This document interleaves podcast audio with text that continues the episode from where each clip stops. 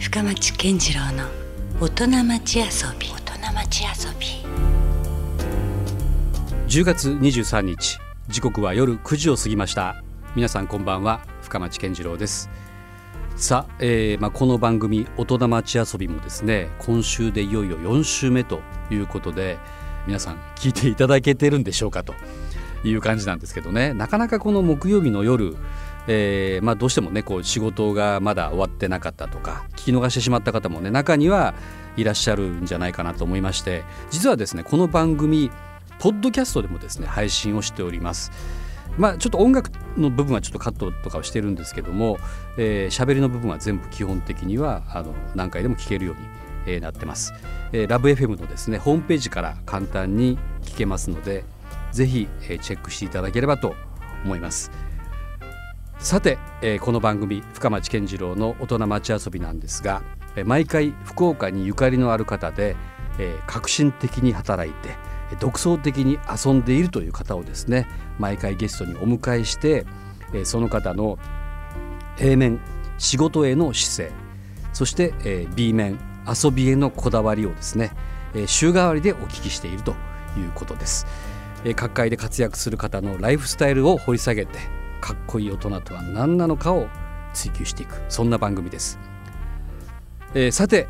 先週に続きまして今夜もニューヨーク在住の作曲家でありミュージシャンの小田雄一郎さんにお話をお伺いしております、えー、小田さんは福岡出身の松田聖子さんのデビュー曲「裸足の季節」や「青い珊瑚礁」などを作曲、えー、1970年代後半から80年代のいわゆる歌謡曲をですね牽引された方です、えー、皆さんも曲はえー、あこの曲聴いたことがあるというようなですね代表的な曲をたくさん、えー、作曲されている方なんでですね、えー、ご存知じゃないでしょうか、えー、今回は小田さんがニューヨークでの生活を果たしてどのように楽しんでいらっしゃるのか、えー、そんなアーティストのライフスタイルに迫りたいと思いますのでお楽しみに。まずはやっぱりその作曲家としてのキャリアがすごいですよね。もうサーカスのアメリカンフィーリングに始まり松田聖子の「裸足の季節」だったり「青い珊瑚礁」それからアンリさんの「キャッツアイ」とか、まあ、ほとんど日本人なら誰でも知ってるようなね曲を実は小田さんが作られているということだったんですけどもまあお話によるとただ、まあ、その作曲家で多忙を極めた時期がある程度こう、うん、経った後にですね、はい、やっぱりもともと自分がアーティストとしてやりたかったことを実現させるためにニューヨークに引っ越したという話も、うん、まあそうですね、ね、まあ50になるとねあとちょっとしか生きれませんから、まあ、ちょっとということではないと思いますけど、ね、まあ反省というかね、うん、はまああ好きなことをやらせてもらおうと、うん、まあ行くなって言った方もいたけど。でもどうだったんですか？そのやっぱ50でそのいわゆるこう環境を変えるっていうのは意外と勇気いると思いますよ。だって50になったらみんな帰ってくんだよ。勉強して。そうですよね。勉強して帰ってくる、うんうん、それがね逆でしょ。逆パターンなんでね、うん、大体50から行くっていうのはねあんまりねないんじゃないかあんまり例は見ないですね、なぜそこまでこう背中を押されたんですかね？やっぱりね僕がやろうとしてることは、うん、おじいさんになってから味が出る音楽ですから、ブルースとかジャズはね、はい、それとまた一つはその、うん、僕はもうそこにポップスを入れたかったわけね、うんうん、全部その全くのジャズじゃなくて、うん。えー、ミックスしたもの、えー、ミックスしたもの。だから、若いやつもかっこいいおじいちゃんっていう、うんスタイルを作りたいなって前々から思ってましたから、うんうん、で言葉的な問題はなかったんですか？当初から、うん、僕なんかねもうミュージックやってるんで、うん。えー、それが言葉みたいな。もうだってミュージック語っていうのを、うん、まあミュージシャンだったらね言葉を超えてまあ大体そこで。長ったらしいのは嫌いですから、ミュージシャンは、とにかく感覚でキャッチボールするからね、うんまあ、そんな中ですね、まあ、ニューヨークならではでこう生まれたそういうこう趣味だったりとか、ちょっとあの先週の予告編で出ましたけど、はい太極拳と自転車という2つの趣味が、ね、出ましたけど、これ太極拳っていうのはもう、まあ、もちろん日本ではないんですけども、かなり東洋的なものですよね。そうですね。それをあえてニューヨークでっていうのは何かあったんですか？これがね、僕が幼い頃ね鹿児島から関西へ移った時、うん、大阪に行ったんですよ、うん、あのうちのお父さんの仕事の関係で。なるほど。いじめられたんだね。鹿児島の言葉団でね「ふ、んのことへそげんこと」ね「すっか」とかなんか言ったらね「何言うとるんやお前。いてもうたるか」ってね。ちょっと田舎も扱いされてる、ね、そうそうそうそう、うんうん、それでいじめられて九州男児は、男は絶対引き下がっちゃダメだっていうね、親の習いだから、向かっていくから10人ぐらいと喧嘩しちゃうから血だらけになっちゃうわけよ。まあ、不利ですよね圧倒的に、ね、で近所の人が、うん、お前そんなに喧嘩しちゃダメだよ」って言って、空手の道場へ、うん、なるほど。行ってその小学4年生から空手ずっとやったわけ。それで、ちょうどバンドが流行ってる頃、うん、ギターを取るか空手の先生になるかを全然違う選択肢ですよね。もう子供の考えだよねどっちにするかっていうことで、うん、空手の先生に言ったら、うん、音楽やれって言ったの。空手の空手の先生がですか、うん、それはまた大きなじゃあ転換期なんですね、そうなのよ。それで先生のことをすごい尊敬してたから、うんじゃあその先生がもし空手やれと言われたら、音楽やってなかったかもしれないぐらいそうですよ。えでそれじゃしばらくじゃあその空手的なものは封印してたんですか、音楽の道に音楽やりだしてからけどね、うん、空手の方はね毎日やんないと気が済まなかったんで、うんうん、型はもういつもやってましたね。時間があれば。それはもう自分の中で、だから今でも、うん。仕事の合間、うん。やってそれとあとギター弾いた時に決める時に、これがね空手太極拳はねその形が結構取り入れられてるわけですか、はい、例えばあの、うん、往年のあのエルビスね、はいはい、空手やってたからあんな動きなんですよ。エルビスって空手やってたんですか？空手やってましたよ。二段なんですよ彼も。そうなんです、ね、僕もそうですけど、うん、黒帯でね。確かにあの決めるポーズってありますよね、うん、もう全部こう、うんうん、決めるポーズ、うん、だからあれからね、もうスインガーは、うんもう空手をやらないといけないっていうのがアメリカのね、習わしだったみたい。あのブルース・リーもダンサーだったって言いますよね、うん、あのチャチャチャ、ね、タップダンサー。そうなんかいろいろそんなダンスをね、はいうん、やってたからやっぱ結構通じるところあるのかもしれないですねそういうね。です。ビートとそういうこう。そういうことですね、ね、だから、あれを取り入れるとね決まるんですよね、ギターのフレーズ一つ弾いても、やってる人とやってない人の形は全く違う、ね、なるほどさあまだまだですねそういう趣味の話はお伺いしたいんですけどもここでですね、えー、また一曲お届けしたいんですけどもこれがですねまたちょっとあの曲ですよ。まあ、キャッツアイというね、まあ、ある種代表的な小田さんの、えー、曲ではあるわけですけどもこれをまあ作家である小田さんがやったらどうなるんだろうというね。ね今度はだからアンリさんのバージョンじゃなくてまあ、ある種だからこっちもオリジナルバージョンとも言えるわけですよね。そうですね、えー、こっちが、まあ、デモテープにうん、えー、一番初めてきた原曲に近いんですね。でこれねあのもしラジオをお聞きの方はですね合わせてあのチェックしていただきたいのが小田さんのホームページとかを見るとこれプロモーションビデオもはいそうなんですあのすぐいけるんですよね。今ね、うんうんえー、趣味でね、うん、あの始め始めたんですけど、うんうん、プロモーションビデオっていうかその、うん、音楽と映像のそのリズムっていうんですかね、うんうん、音楽が生きる映像、音が本当に立つように邪魔しない。楽曲至上主義じゃないけどそ、ね,、こにフォーカスをした映像はどうなのかと。はいはいいうのを、はい、小田さんご自身がまたそういう作品を作ってらっしゃるみたいですね。えー、もうちょこちょこちょこちょこ作ってね、うん、今もう、えー、30本は超えたかな。なかなかこれまた多彩ですね、うん、だから例えば、うん、えー、ビートルズの歌いたかった曲とかも、うん、あ自分で、うんカバーして。カバーして。それのビデオも作って。映像も。はい。なるほど。だからもう楽しくてしょうがないですね。なるほどね。深町健次郎の大人町遊び。引き続き作曲家ミュージシャンの小田雄一郎さんへのインタビューです。後半です。どうぞ。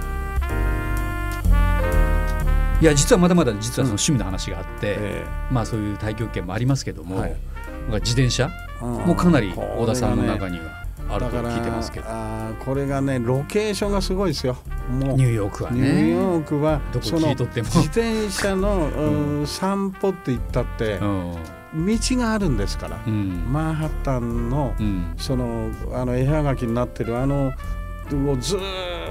と横切る道が。自転車を乗る人にとってみると、うん、どうなんですか？街としてはあの暮らしやすい街なんですか、うん、もうね日本結構意外と自転車に冷たかったりするんですよ。そうでしょ、うん、それとあとそのロケーションがね、見える場所を全部フェリーに自転車を積んで、うん、えー、それとあと地下鉄にも乗せられる。ああよく見ます、ね、だから普通ね、うん、普通日本だと地下鉄なんかに自転車乗せたらね、うん、お縄になっちゃうよね。ですね迷惑がられますよね 下手すれば。ね,、うん、ね。全部 OK なんですか？OK なんです。ニューヨークは。そうなんです。まあそれは自転車にとって優しい街ですよね。そうですね。だから。えー、僕はもうニュージャージー側にスタジオあるんだけどそこから、あそこのハドソン川は5分で渡れるんでねフェリーで、はいはい。うん、あのフェリー乗せて、うん向こう側に着いて、うん、で、えー、で地下鉄も乗りつないで、えー、地下鉄も乗せれるからどこにでも行けるわけね。じゃあ本当に、うん、家の近所だけっていうわけじゃなくて行けるわけですね。なくてなくて、はい、でスッと帰ってきて、うんうん、スタジオでまたレコーディングしててでカンフーをやって、で夕方、食事前に、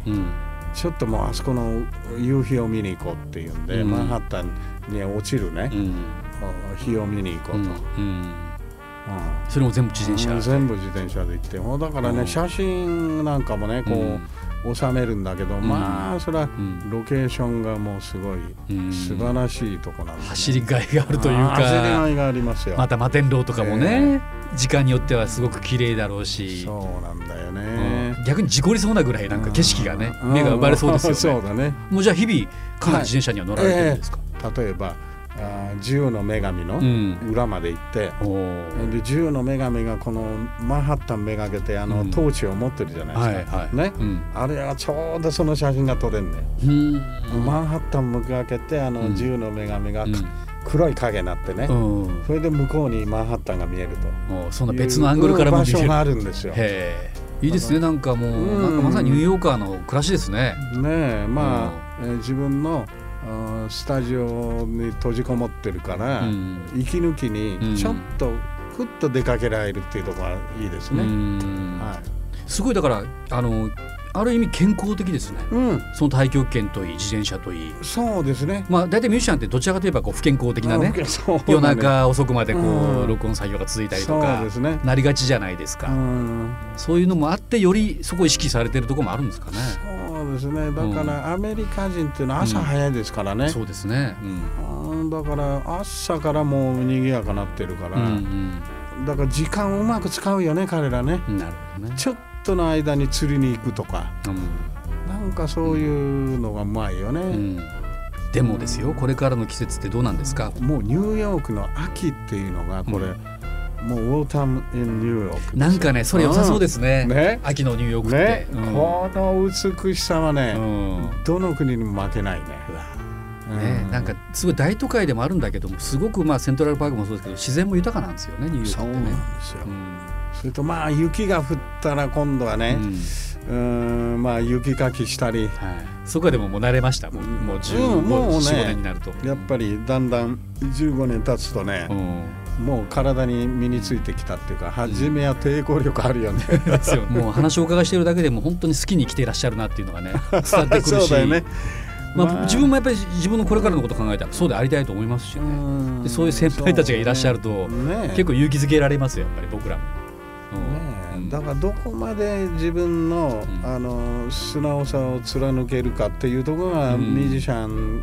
とか、あのアーティストの。引退とかないですからね,、ないから定年がないからですね、僕なんか作曲だってもう100なってもできると思うんだよね。じゃあますますこれからのその夢というか、はい、どうなんですか小田さんの中に。うんもう夢っていうか、うん、ああんまり自分で、うん、うん今度はこうしなきゃいけないとかそういうんじゃなくて、な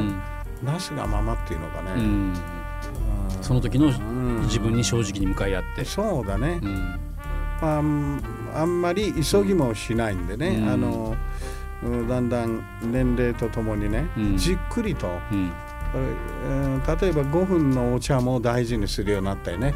昔はね、うん、もうさっと飲んじゃってね、うん、さっともう次のことってやったけど、うん、このお茶を5分飲むその、ゆっくり味わう的な、時の空見たり、ね、歩く人たちを見れる余裕っていうのかな、大人になるとね、やっぱりいろんなものが瞬間にまとめて見えるようになるんだよね、まあ、マスターになっていってるわけですよ。なるほど。もうライフマスターですね。ある種人生、うん。ね、そういう意味でね、その大事にしてますよ。お茶もちょっとしたね、あの会話も、はい、そういうこう日常の中にもそういう素敵なひとときっていうのがね実はいっぱいあって。でそういうのになんかちょっとついついあの流されているあの年代っていうか年もありましたもんね。それやっぱりある程度今だからこそ今の小田裕次郎さんだからこそ到達したまあ道というかそうね。だからね若いっていうことは、うんえー、6発入りの弾をね全部撃っちゃうことなんだよね、うん、で僕ら必ず3発残してるとか、うん、まだ何があるか分からんぞ、ね、この後、ね、そうそうそう、うん、だからやっぱり年齢余裕というかね、うん。だ高くなると全部その時撃っちゃわない、うんわかりますわかります。そういうね、あの感じがあるんで僕はね早く年取りたかったね、ああなるほどね、あそれはちょっと僕もちょっとそう若いとね、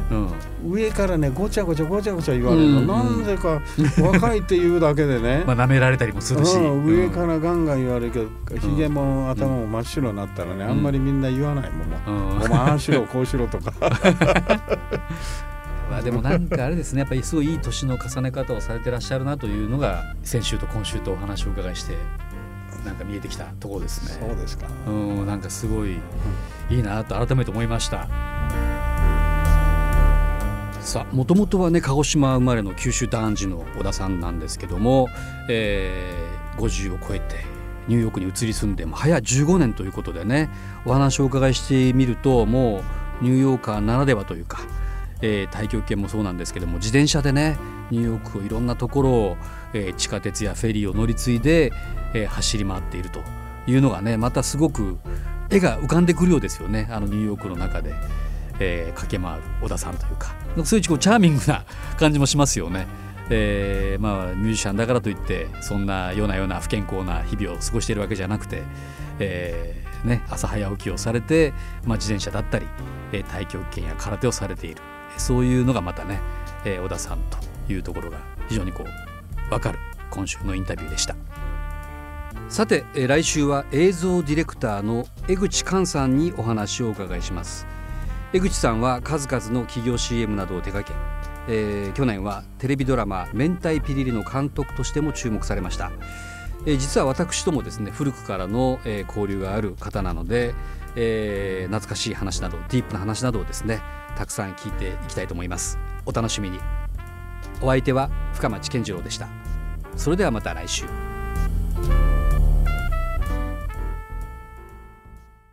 LoveFM Podcast LoveFM のホームページではポッドキャストを配信中。スマートフォンやオーディオプレイヤーを使えばいつでもどこでも LoveFM が楽しめます。LoveFM.co.jp にアクセスしてくださいね。LoveFM Podcast